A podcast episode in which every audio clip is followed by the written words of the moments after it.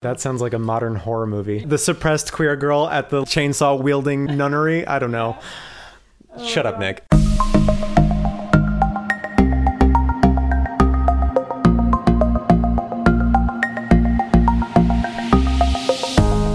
It's Tuesday, January 8th, and you're listening to the Typed Out Podcast.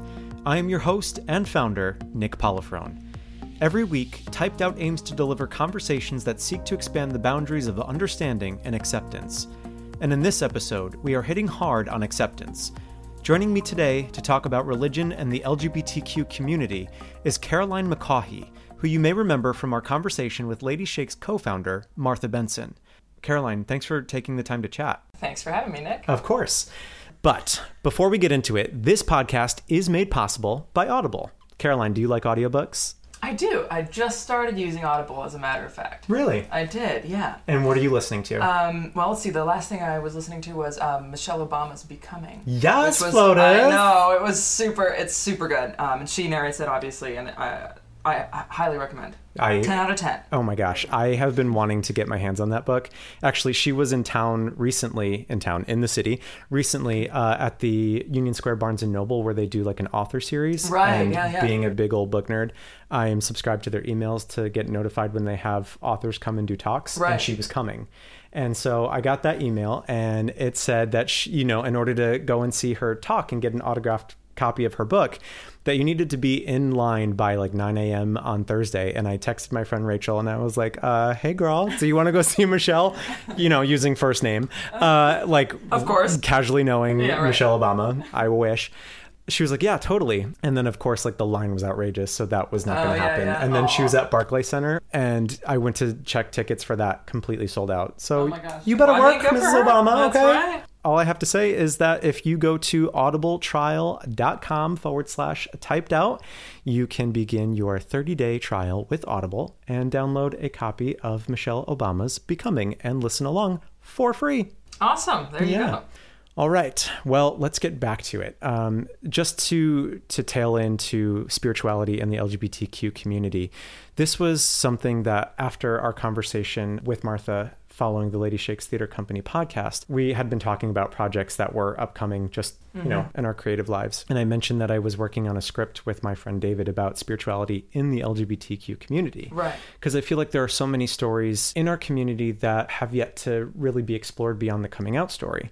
And hmm. one of them being spirituality and how after you come out, one of the major things could be that if you are someone who is religious, most major organized religions don't support the idea of homosexuality. In fact, are vehemently against it. And I know that there's been change recently. Um, I know Pope Francis is pretty progressive. Yeah. I think that there's still more room for progression, Totally. but it's it's nice to see that we are moving towards a trend. And I know that the upcoming production of Romeo and Juliet is going to be in a church, correct? Yeah, exactly. It's in Yeah. a Lutheran church. Yeah. So there is definitely progress being made, but I think that there's a larger topic there that does need to be talked about, which is how sometimes after you do come out as anybody identifying within the queer community, that sometimes the first thing that you lose is that spirituality. And mm-hmm. and how do you begin to grapple with that, thinking now that I'm trying to live my most outward truth, how does it fit into the larger framework of religion or spirit? Right. And so something that you had brought up was that just you, in your own experience, which is now taking shape in, in this new podcast episode. So, Caroline, would you mind introducing yourself to the listeners, please? Sure. Well, uh, so I was born and grew up in Southern California. Uh, as you mentioned, I was raised Catholic. Um, so I, I was homeschooled actually most of my life, um, except for you know uh, parochial school in the first grade, and uh, and uh, and then later on in college, I went to a Catholic Catholic school, a very small Catholic school in Ohio, uh, to study theater. Um, everyone was like, "You left California to go to Ohio to study theater? What are you doing?" No shade against Ohio. Maybe just a little. well, all, ca- all from California, though. Like none from Oh, New York. Right, right, right, right, right. Um, of course not. And then I've been in New York for a little over a year, and in fact, I guess sort of springboarding some of the the rest of this uh, whole story. I came to New York because I was planning on being a nun. Oh, yeah. um, which I mentioned to you last time. But, Yes. Uh, so basically, yeah, there's uh, a community of nuns uh, in Connecticut that I was very close with, and um, which you mentioned the last time because I'm I'm from Connecticut myself. yeah, right, right. And when you told me of this uh, religious institution, I guess for the for lack of a better term, it blew my mind because I mean I grew up Catholic as well. Mm-hmm. Um, I'm I consider myself well. I guess I grew up Catholic light in the version that we didn't necessarily go to church every Sunday. Yeah. Uh, I was baptized, but then beyond that, I was the fourth kid. So like my parents were like, eh, whatever. yeah. uh, but it just kind of threw me for a loop when you mentioned that it this was in Connecticut and Yeah, and. Mm-hmm. actually not too far from where I grew up, um, which is which is Naugatuck. So what brought you to this location? I wanted to be an actor since I was like 11. And so there's a, a nun there at this abbey who was an actress in the 1950s and 60s and was in some movies with Elvis and various other Cool. notables. Yeah, uh, kind of a wild story. Um, but I saw her interviewed on TV uh, when I was about 16. and at the time I was I was sort of in the midst of this trend of like I grew up watching these old movies, so you know my my heroes were like Jimmy Stewart and Cary Grant and Katharine Hepburn and, and all those people. Yeah. So I'd taken to to writing to them, the the ones that were still alive, and like asking their advice or like asking for their autograph or whatever. So my most treasured one, by the way, is Lauren Bacall, who I idolized. Um, Did she respond? she, she didn't write me back, but she she sent me a signed photograph, which was like I know. Okay, So- Lauren. I know, I know, uh, which was super cool. But uh, anyway, so I saw this this nun interviewed, and um, and I wrote her a letter, and basically just like introducing myself, saying, you know, I, I want to be an actress, but how do how do I do that and, and stay close to God?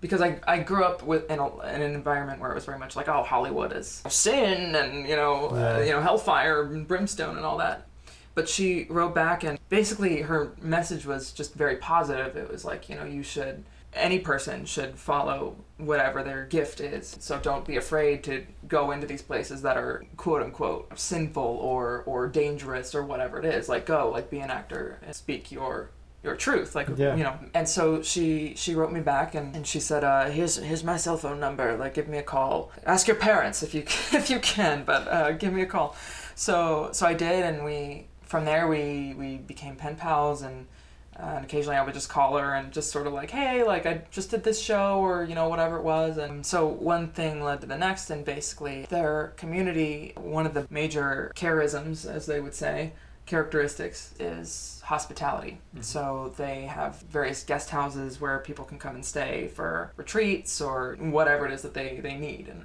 and so she was like, Well, we have this theater on the property. It's a community theater basically, but uh, they do summer stock. And why don't you come and stay at the Abbey and be in the show?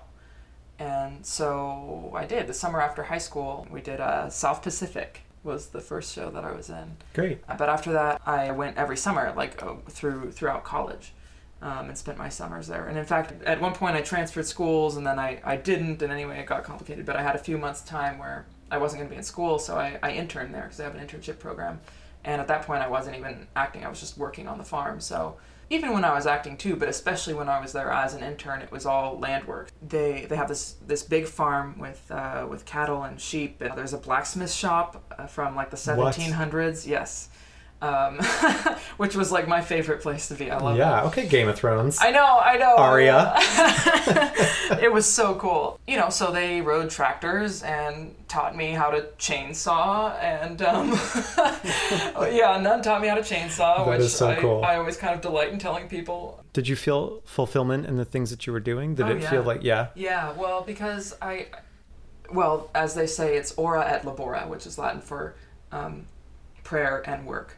And the idea is that your work becomes your prayer. As this actress nun that I knew would say, you know, as an actor, like that is your, by acting, that is your form of worship or of prayer Yeah. of connection to God. So, uh, so that being said, the the things that we made with our hands, like I could be in the blacksmith shop and um, making. I I, I kind of specialized. I figured out how to make hand gardening tools. Hmm. So that was my my personal little thing that I, I did. So I made people different sets, and so I'd make like the wooden handles and like and, you know wood burn them and stuff like that. Cool. But like you know just little spades and like dandelion like specific things that I knew that these specific gardeners needed Yeah. around the property, which apparently nobody had made in the shop before. So everyone was like, "How'd you do that?" But it, it was just it, it felt very. It was like when I held the tools in my hands after I, I finished. It was like this is me, and it's because of that. It's something sacred. Like Yeah. there's a sacredness in this object that I'm holding in my hand now because I I did it out of love. My friend Allison has this beautiful way of looking at creativity as it being the greatest act of God because God is creation. So Yeah. anything that you create is an act of God. Completely. Yeah. Yeah. and yeah. I, I, I love that. and I love yeah. that she has shared that. Right. So uh, it makes me think of, of the tools and even what your advisor was sharing with you. And I completely agree. The talents that you are given are there through God, whatever God means to you. It doesn't have to mean Christian God. It could be Allah. It could be whoever, you Mhm. know, or whatever. It could be just spirit, the universe, you name it, fill in the blank. Right. Any act of creation or gift through that spirit is ultimately the highest honor. Oh yeah. Yeah. And so I agree with her that even with your acting ability, that is an act of worship. Sure. And as an actor, too, that gave me sort of my access point into their whole way of spirituality because as an actor, I understand this. You know, when I'm on stage, I use my body. It's like I'm my my whole body is in this, and like this is me. It's a vessel. Exactly. Yeah. I mean, looking back now, it really formed a lot of who I am. Like you know how I how I saw things, how I saw my art, how I still see my art. You said that you had wanted to become a nun, and yeah. Yeah. What was the turning point from that decision? Or did you think that there was the opportunity to pursue being both a nun and an actor at the same time? Or was there something else Yeah. that kind of turned the wheel? It became a little bit of a complicated situation, but this theater they have on the property is run not really by the nuns themselves. It's hmm. it's run by various lay people, which you know people within the church that are associated with the community but aren't members of the community themselves. And so my mentor, nun, the actress nun, was very keen on the idea of having someone from the inside to sort of run it. I think very early on, honestly, she she kind of had her sights set on me to like, oh, she could be the one to like sort of take it over and hmm. and you know sort of be a successor in a certain way to the point where she would go on radio shows without my knowledge mind you until after the fact and say well i have this young woman named caroline who is going to be taking this thing over for me like blah blah blah Like bestowing this upon you without yes, yes, like this whole- you have been formally Yeah, right, knighted like, without me telling you. your It's like I didn't know I was up for knighthood. yeah, right, right. well, but see, and at first that was really exciting because, you know, especially for a young person sort of still looking for my place in the world, you know, here was somebody who I really respected who was like, "Hey, here's your place. You know, here it is. Like you're the heir to this." Yeah, she this obviously thing." saw something in you in order to. Right. She was sort of my my chosen mother in a certain way. She was the one I was calling in college and being like, "This thing happened," or "I just went on this date," or like, what you know, whatever it was. So we were very close. Hmm. Uh, so um, anyway, it sort of culminated in the last summer I was there. They were having some renovations done to the theater building, and um, they had this donor come in and he he wanted to put in it's it's an open air theater so it, it has a roof but it's like just open on the sides which is super cool because it's Yeah. like the woods are in the background and it's just like it's great for shakespeare Oh, you know cool. so I was like, oh, I want to do As You Like It, and I had all these ideas and Yeah. everything. But this donor was like, well, I want to put in a, a concrete floor because at the time it was just gravel and, you know, not really ideal for.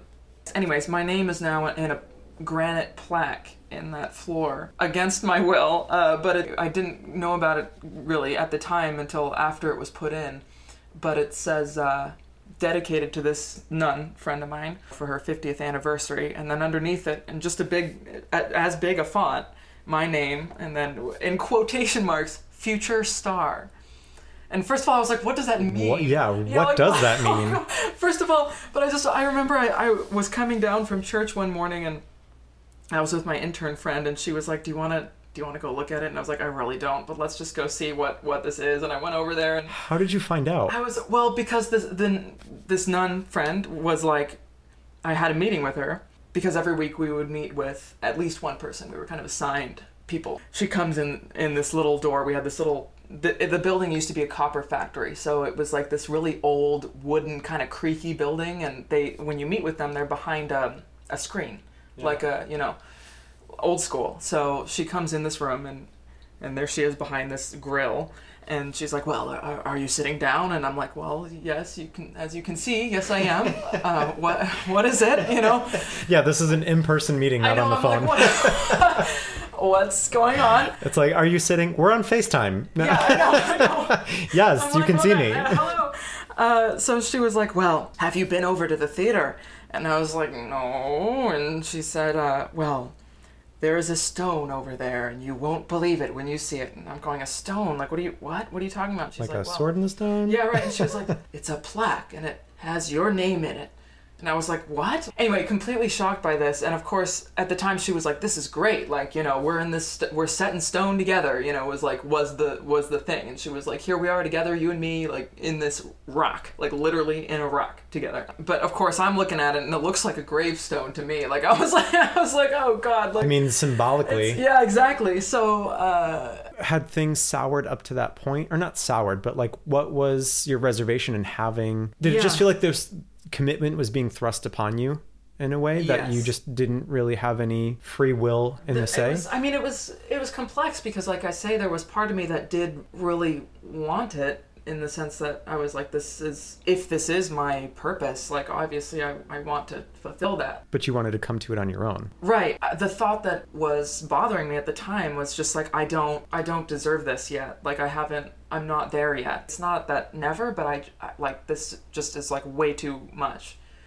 And uh, and so of course I wrote to the abbess. I, I wrote her because everyone communicates by notes over there. Like you get your work assignments every morning by these little notes. that It is like Hogwarts. Oh, completely. Did you send them by owl? I mean, there's a little slot. Like there are little slots in various doors that you like stick your notes in, and like you know using whatever little scrap, and you learn to decipher people's handwriting and everything. But uh, it's like, please meet me at the gate at ten thirty. Oh you know, gosh. and like you meet them there, and and you know you don't know what you're going to be doing, but Yeah. you go on and, like um, uh, wild times. But so I wrote her a letter. Uh, and I was like, I'm not sure if you're aware, but this thing was installed at the theater, and I, I feel very uncomfortable about it, and I'm not sure that there's there's anything to be done, but I thought you should be made aware, in case you weren't, Mhm. because I have a feeling that you weren't. Yeah. And of course, you know, she responded very quickly, and she was like, I'm so sorry, like, no, I didn't know. And if I would have, I probably wouldn't have let it happen. But this donor is just very headstrong, and so he was determined that your name was going to be in it too, and he went ahead and did it. And so, you know, there you go. So it's sort of, in a certain way, I was like, well, maybe this is a sign. Like maybe this is, you know, instead of feeling like this, like this literal stone is like crushing me. Maybe it's like, well, the opposite. Maybe it's the thing that I can stand on. Like maybe it's the liberation. yeah, you know. So in the midst of all this, I suppose I should also say I uh, various people within this leaders in this community were were some of the first people that I really came out to, uh, aside from my family when I was younger, which didn't go over particularly well. So you know I didn't know really what to expect when I came to the nuns, but they, when I first told them, reacted in such a positive way that I almost couldn't believe it. Like it just, they were so accepting. And I remember one conversation I had with one person in particular was like love is love and you need to find find it for yourself like find who it is that you love whether it's a man or a woman or you know whoever or Yeah. it's good because it's love and you were made that way Yeah. which was like when had i ever heard a, a, catholic you know say that to me Right. Somebody that like, is, yeah, quite um, devout. exactly uh, Which isn't to say that you can't be devout and not be pro LGBTQ. oh right no but, it's just like in, in the- usual established institutions that's not the case Exactly. yeah exactly so certainly i had not encountered that and it sounds like you had a pretty rigorous upbringing Yeah, yeah. Well, yes. and uh, even the college that I went to is one of the most like highly ranked conservative Catholic colleges in the country. Certainly, I, I, I did not feel safe to come out there. may i ask how old you were when you came out Well, I came out to my family when I was 14. that's young yeah, it, it was kind of a, a couple of times really that I had to come out to them. So the first time I was pretty young, and so they, they took me to see this priest who was also supposedly a therapist who asked me questions like, why don't you wear more skirts? Oh my god Um, and next time you come to see me, you should be wearing a skirt. like basically- your gender expression needs to match uh, the ultimate feminine perception Oh, yeah, in order yeah, to very- make you straight Exactly, like very much. the reason why you're not 100% interested in men is because you're not wearing skirt Yeah, ex- exactly. So looking back, I'm thinking, what, what, like, what, what? Yeah, can we just like process that for a moment who was listening? Like let's just think about that. That the clothes that you wear determine who you are as a person. Sometimes they're a form of expression, but they do not construct oh, you. Yes, exactly. So, and I mean, so that was when I was pretty young. Thankfully, this this priest moved away, or anyway, I, I didn't see him for very long. And then, you know, obviously, my reception to my coming out was not overwhelmingly positive at that point. So I didn't. With your family. Yeah, yeah, right. Yeah. So I didn't really. I kind of let it lie for the next few years, and then. Um, that is one of the toughest things as someone who's a member of the LGBTQ community.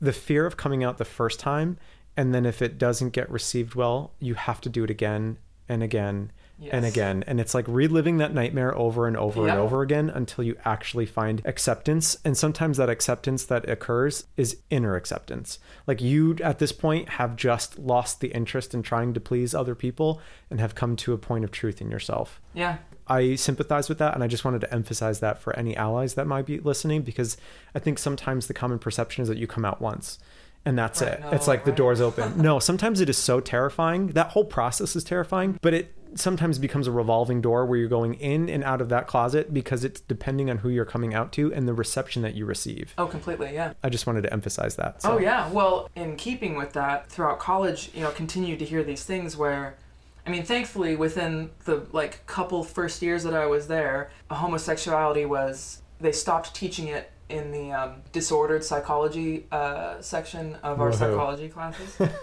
yeah. Oh yeah. Like, Yay. Yeah. Uh, which is like a step in the right direction, but It like, is, but is. also like wow, like just now, like You oh. can't believe it was there to begin with. Yeah, right. Well, so the second time really that I came out to them, I was like, hey, I still feel this way. Not a phase. Um, yeah, I was like, but I want to find out more about this because it, it, I want to know. Like, I do want to know if it's true what you say, which is that it's something that is can be that isn't like inherent to me. or that it's against God. Right. Well, Yeah. exactly. And so that was the main thing because that mattered to me, you know, obviously. So Yeah. I was like, well, I, I want to find out the truth. So what, what do I do? And they were like, well, here, like, go to this therapist.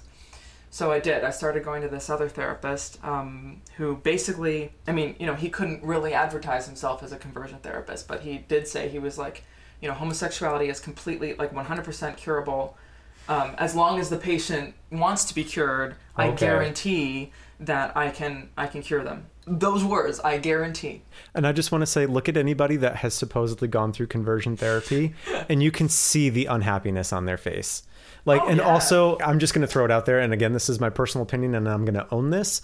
But from the things that I've seen where people have been through conversion therapy, or in the worst case scenario, when they say that they are cured of their homosexuality and they're actually teaching conversion therapy, Yes. that to me is the highest form of working against spirit Completely, yeah. you are suppressing something inside of you that you refuse to let live Yeah. its its realist truth Uh huh. and you are suppressing that within young people or someone that's not you you know like Yeah, your yeah. your teaching your practices are to shame someone else and my biggest thing is like how shame can be so damaging and so destructive and i witnessed it not only firsthand but in residual cases and it's just like i offer no sympathy to anybody that harbors such shame is the word that i'm going to Yeah. use inside that they actually use it as a form of teaching Right. Oh yeah. you know, it's Yeah. one thing if like yeah. you align with being heterosexual and you're trying to do gay conversion therapy, still not right. But if you are gay, bisexual, lesbian, whoever it is that you are inside that you're hiding from and trying to escape that by imposing that on others, I just I can't stand by that. Oh no. Yeah. No. Not at all. And I only recently found out too from from a friend of mine who I went to college with. He, I, I didn't know about this, but there was a 12 step program that was associated with the university for people that quote unquote suffered from same sex attraction because that was the diagnosis. So it was like SSA was the term. So everyone was like, oh, well. The folks that suffer from SSA, like, not that any of them are here present or you know, anything like that. I'm like, oh Jesus, you know, like. But he he was like, yeah, I went to a couple of those meetings, like these things, and and of course, like I know that these things exist, but it still like blows my mind that there. Were, I'm thinking, who are the adults? Like, who there were professors there, like who that was that, that was putting You- these kids through this. Exactly. That's know? where my thing is like you need to take responsibility Yeah. for your actions. Like Oh, you- yeah. there was a live human being on the receiving end of all of this Yes. information Yeah. and it can be so damaging that it is life-taking and Oh, that yeah. is my biggest thing is like when you shame someone against who they inherently are. That it creates such damage that this person feels that the only way out sometimes is to take their own life and that can be in multiple forms it doesn't necessarily mean suicide but feeling that they need to fit this mold of like the nuclear family Yeah. and marrying someone who not to say that love can't take different forms than sex and sexuality but when you commit to a relationship that is based on a foundation that isn't truth Yeah. you're hurting more than just yourself Oh yeah. and that stuff it will seep out in the worst ways Yep. Anyway, No, I know. it's just like be responsible for your actions Yep. and don't shame gay people stop it Dear God, I know. unacceptable I know. anyway sorry caroline No, but uh, well, so anyway, just to say, I, you know, I, I did, I went to this therapist for a few months. I, I honestly don't. It was like a couple of of rounds of sessions because I went back to school and then I came home and you know, to California and. Uh, to, to be fair, I did I did learn some things. I learned some things about myself and just about you know growing up, and that I was like, wow, I never thought of it like that, and and that have proved to be actually pretty helpful to me. But still, it was like you know, but he, he had a very easy way of explaining the, the whole thing. He was like, well, you you have a savior complex. Like if you if you stop trying to save these women, then you won't be in love with them or you won't be attracted to them. save Save them. I don't. women, I'm okay. thinking, what? Like I. Speaking of savior complex, and you're Yeah, trying to save me, you're trying to save me from myself and my same-sex attraction. the irony. Okay, I know. this I is called projection, sir. Oh yeah, oh big time. So you know, one of the things we would do was uh, he had these like little clips. They were like you know when you take your temperature with a uh, with your finger. Yeah. It, it was like that, but I, I would have two on on both my fingers, and they would vibrate. So like they would vibrate alternately. So it would be like zzz, zzz, zzz, you know from side to side. And the point was it was supposed to connect the two sides of my brain. So he would ask me these questions about. Um, I know. Sorry, that was me rolling my eyes. He's Yep. making a face.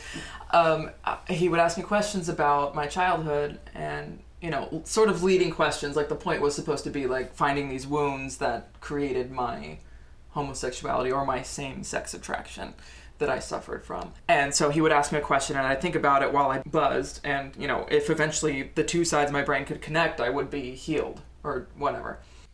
Um, I don't know much about science. If there's any scientists, I, not to say I don't know much about neuroscience. yeah. So if there are any neuroscientists listening, or anybody that is well integrated or well steeped in science more than myself, I'm almost positive that the two sides of your brain don't work in tandem in the way that they like. It's like one thing happens on the left side, one thing happens on the right side, but it's Yeah. not like all encompassing brain capacity happening at the same time. Yeah. So it sounds like he's like trying to turn you into an X-Man. And well, it's something because yeah, eh, but I mean, Correct me if I'm wrong about that, listeners. Yeah, I mean, no, it's to be fair, yeah, I don't know much about it either, and I I really have been meaning to do some more research because at least everyone I've talked to and various therapists actually subsequently that I've talked to, who have not been in the slightest conversion therapists are always like, "What? I've never heard of that." So, I don't know. Yeah. But I'm willing to know more. Again, we're coming up with methodologies that we think we can discover in order to cure something that is quote unquote incurable because Yeah. it doesn't need to be cured. Yeah, exactly. I was actually watching Milk for the first time, the film about Harvey Milk. yeah. a couple nights ago, and there was a woman, uh, evangelical figure, and I forget her name at the moment, but basically, what she was doing was campaigning around the country to revoke the rights of LGBT folks from being discriminated against in the workplace, and basically saying that like you can discriminate against someone based off of their sexual orientation and remove them because we are the problem as to corrupting the youth Oh God. right? So it goes into this whole thing with Harvey mm-hmm. against another political figure at the time, and the guy who was against homosexuality was saying like it's you people that are corrupting our youth. Harvey was like, okay, so how is it me, the gay man who operates in a predominantly heterosexual society, grew up with two heterosexual parents, that if I'm the direct influence of my parentage, why am I gay then? Obviously, we're this way because this is the way that we are Right. and not because anybody created us this way, but this is inherently part of our biology, Right. part of our spirit. Right. The whole idea of somewhere along the way that you hit some sort of road bump and became this alternate bizarro version of yourself, Yeah, you know, right, and that you just right. need to be like corrected along the spiritual path, guided like some sexual deviant that you are. Yeah, right. You know, Right, just right, find the light, small one. I know, I know, truly. Well, so then, as a result, when I came out to the nuns, it was like such a this amazing revelatory thing. Is I was like, oh my gosh, like I, you know, they accept me. Like they, this is great, amazing. You know. Subsequently, as it happened, uh, I I did move to New York because I still had some student loans, and they were like, well, you know, we need to pay these student loans off before you come in. And I was like, well, okay, so I have this this year that uh, between joining and now Like a and, gap uh, year. Yeah, exactly, gap year. And I've always wanted to live in New York because theater is really important to me, obviously. And I'll be doing theater in some capacity when I'm here, and I, I want to be in New York. Yeah. Well, well, you know, we'll think about it. We'll see. Anyway, they ended up calling up a friend of theirs who runs a hotel in Chelsea, and they told him about my situation, and he was like, "Yeah, well, we'll we'll take her on." So basically, under the condition, the presumption that I was going to be a nun, I was given room and board, and paid weekly to be just like concierge. So my job was just to like go around and like talk to the guests and make sure they knew how to get to their theater or you know whatever it was. Yeah. Only two weeks into being in New York, I uh, I started an acting class, Shakespeare class, of course, and met this girl there uh, who very quickly. Uh, who was now sitting in this room. Um, Hey, Martha. Hey, Martha. You may remember her from Uh-huh. our third episode of the Typed Out podcast. That's right, Lady Shakes. Pretty much al- almost instantly, very quickly knew that my nun plans were going to be changing. Yeah. I've had at least periods in my life of just really strong convictions, you know, and like, and this was one of them. And they were big about instincts at the Abbey too. As a matter of fact, it was all about instinct and following, you know, the spirit and your instinct. And I was like, this is important. I gotta Yeah. so, so that was like two weeks into living in New York, and then a week in knowing Martha, I told them I was like, "Hey, I um, I met this girl that might be a game changer. Like, uh, this is really important to me to pursue this and see where it goes." And of course, their response was sort of this was all by email at the time. And they were like, okay, well, um, let's meet. You should come here and we'll talk. And I was like, all right. So, you know, of course I go. And, and at first it was like very, it was a little bit, I could tell they weren't really sure how to proceed, you know? One person I met with, I remember, was like, well, um, just be careful. Um, don't be, don't be too physical. And, uh, and it'll be okay. You, you can love who you want, but just, uh, you know, be, be careful. Why is that like the first advice that gay people get when they come out, where it's just like, oh, that's great, but make sure you protect yourself? Oh yeah, no, or or or it would jump. It's like, what? To like, Protect yourself. yeah, or like you know, the first conversation I had about it with someone else was like, "So you're gonna go shacking up with this person that you just met or whatever?" And I was like, "No one said anything about that. Like, why?" you Yeah, know? that's not Like, the conversation that needs to be like, had. I was like, "Are you?" Uh... So anyway, it progressed over the next couple of months, and I was like, "Well, you know, I was very aware that I obviously couldn't proceed with my my nunly plans." Yeah. but those relationships were so important to me really important to me Yeah, they've Um, been cultivated over the past several years. yeah it was like five point. six years Yeah. of like really formative years of my life and they were my family really like they were the ones that i thought of as as my family And your name was in that and my name was plaque. that- yeah and that- Rock. yeah that stone so i was trying to figure out what could work or what uh, you know how i could i mean obviously not join but like maintain that that relationship Yeah. um, while not being a member you know what i mean basically when it came down to it this this mentor of mine um, and i would facetime all the time because oddly enough as a nun she she has iphones and, and apple watches and all this so I, I would just i would facetime her all the time. So i facetimed her and, and i said well uh, I, I have permission because permission was a big thing there. You had to ask for permission always for anything. If you needed a toothbrush if you needed whatever it was like you needed permission. It's just a monastic tradition. You can't like that it goes through authority because authority is divine and etc. So I was like, I have permission now to tell you about this thing that's been happening, and and it's that I I have a girlfriend. And at this point, you had come out to her previously. I had, yeah, Okay. and she she was another one that was like, well, that's great, Caroline. However you love is holy, you know, and everything. And uh, and so she was like, oh, all right, uh, you know, what's your girlfriend's name, and like, what, how did you meet, and blah blah blah. And I was like, okay, this is going okay, like Yeah. cool. Then it turned, and she said, um, she said, well, I'd like to meet her. And I said, "Great." And she she was like, "Yeah, uh, so that we can talk to her and we can uh, we can prepare her." And I was like, "Prepare her for what?" For what? Yeah. And she was like, "For when you come in here." And I was like, "Well, uh, that's what I have to talk to you about." Because again, like up until this point, the information travels very particularly there. So it's like you're not allowed or you're not supposed to talk to people about anything, or like you know, like you have to be very particular about who you talk to about what. Like there are channels There to are go channels, through. definite, cha- and and the terminology is it's being unchaste if you if you have a conversation with someone that is not appropriate or whatever. Like it's not for them to know whatever the situation is or etc. Mhm. So that's why I was just now like coming to her with this. And I was, and she was like, "Well, what do you mean? Like you're still going to, right?" And I was like, "No, I, you know," which was really hard to say, also because you know she's like staring, like right there, Yeah, and I'm like, looking at her, and I was yeah. like, I, I, I can't. I, I, I need to. I need to pursue this. I'd never seen her like that before, actually. But she, uh, her, her just her whole face just kind of changed, and it became very much like basically, how dare you, have used all my this this time and energy that I've put into you, just to walk away and let me down. And she's like repeatedly would say, if you love me, you will do this and you will join. I kept saying, I was like, it's not about that. It's not about, this is about my life. Like, this is my life. It's not about whether I love you or not. It's not, Right. uh, that's not what it's about. Like, yeah, you, this shouldn't be an ultimatum. No, That's at not how love works. Exactly. It Yeah. was so, and she says, if you walk away, if you let this go, we will really let you go too. Like if she, if you want your freedom, if you want to live your life, you go ahead. You go to New York, and uh, if you ever come back here, I will never speak to you again. And she was like, you know, you can come back here and have any conversation you want with anyone, but not with me because I put too much into this. And by the way, I have to be at church in five minutes, and you have to give me an answer right now. And I was like, I was like, well, I, I did, I did, I, I, I told you what, like, but I still, you know. So of course I'm, I'm crying. She's just like angry, and she was like, okay, well, call me in the morning. And so I did, and I mean that time she, then she wasn't angry. She was, she was upset, like she was crying, and we were, you know, she, she said, well, how, how is your heart? And I was like, well, it's broken. right? How is yeah? Uh, you know, like what do you, what do you think? Did she ever shift in her viewpoint? So I, no.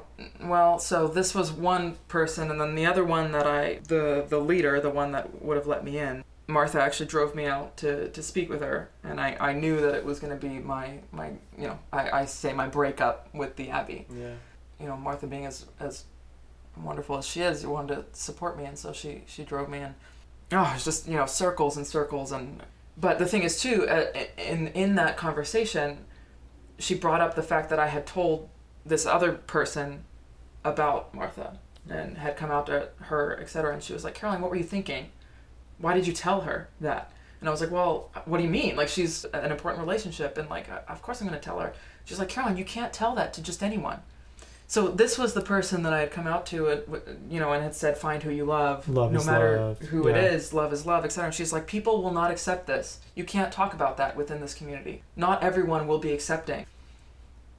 Which was like, okay. So then, the more I have this conversation, the more I'm like, yeah, there's like there is nothing left here because I'm thinking. So you wanted to have me completely hide this big part of myself, then Yeah. is what you're telling me, Right. and like which I didn't know I was signing up for. Like you led me to believe something else. You know what I mean? Right. You can't supposedly support me on one hand and then bring me down on the other. Right. Ultimately, the thing is, it's still an institution. It needs funding, and it's like, if the mainstream within Catholicism is not to be pro-gay, pro-LGBT, then like, then I couldn't be open about it. Yeah. It had to be enclosed, as they would say. And we've had enough of secrets. No more secrets. Yeah. Right. Right. And I, so I was like, no, like, bye. Yeah. Which was like, which was the hardest thing I've ever done. Like, it was not easy by any means. yeah. But you knew But I knew. Oh, I that totally like this like there's no way, there's no two ways about this. No, Like no. it's more be true to myself than be true to the quote unquote relationships that I've right, created here. Exactly. Clearly, like unfortunately, they, they weren't as founded on as solid a foundation as as I thought. Yeah, it was just it was a surreal moment. Like driving back to New York City, I like saw the skyline and it was like, wow, my whole literally it was like someone dropped my entire life in my lap because you know, up until that point, I was like, I'd been thinking, well, I'm going to live here, I'm going to die here. You know what I mean? Yeah. And suddenly it was like, no, I have this whole lifetime now. Unfolding before you. Yeah, which was a wild feeling. Amazing how you said you were in New York for about two weeks when you met Martha. Yep. Yeah. Yeah. See, Yeah. time is a very peculiar thing. It is. It took True. but two weeks to overhaul Yep. six years. Isn't that wild? I know. I know. and imagine if you hadn't come to New York in that time. Exactly. Like how different life could be. Exactly. I will iterate time and time again everything for a reason. Yeah. if you're willing to see the reason. And sometimes it's like that little sidestep that teaches us the lesson to get us back, you know, into right field to say, I'm playing this card because it's it's the card that's been made present to me and that's the one I want to play and that's Mhm. the way I want to live my life. Yeah. Right. Yeah. Well, that's that's crazy. Yeah. And also very admirable strength and spirit to do that cuz Well, thank you. it, uh, yeah, it wasn't easy. It wasn't easy, but it just was one of those things that I like. It was. It wasn't that I didn't have a choice, but like it was so strong within myself that like I, I couldn't. I Yeah. couldn't not do what I did. You know what I mean? they taught you to go on your instinct Yeah, and go off of spirit and you were. Yeah. Like those aren't two light things that you can deny what is and what is not instinct and spirit. You don't Yeah. get to make that judgment call. Right. That's up to you and God, Yeah. you know? Yeah. That is perhaps the only personal relationship or the most personal relationship is you and that connection Yeah. and no person in between. No, I agree. I completely agree. So I hope anybody listening, everyone listening, everyone listening, uh, definitely gleaned the great information that came from that conversation as far as like just follow you, follow your truth. Yeah. And the light only shines through that which is within you. Mm-hmm. Totally. Alrighty. Well, Caroline, thank you for joining me today. Thank you and I know me. that we've had some listeners who are very eager to check out Romeo and Juliet. Yes. And can you please again share that information with us as to where and when it will be? You can find us at uh, ladyshakestheaterco.com. Uh, we also have an Instagram set up. It's once again Lady Shakes Theater Co. And our first production, Romeo and Juliet, will be opening on February 15th in the West Village, St. John's uh, Lutheran Church. Again, bringing it back to church. Exactly. Take me to church. but they're accepting, y'all. They're accepting.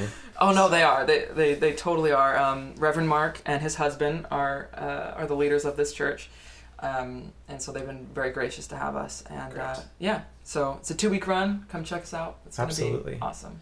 And if folks wanted to follow you personally, where can we find you? I'm on Instagram, um, Facebook. Like I would love to to hear from anyone who you know is listening and maybe had Yeah. questions or Absolutely. you know thoughts or anything. Yeah, Facebook, Instagram. Uh, I, I'm out there. I'm not too hard to find. Yeah. And if you're seeking something to listen to after this, again, we encourage you to check out Michelle Obama's Becoming, which you can get on audibletrial.com forward slash typed out.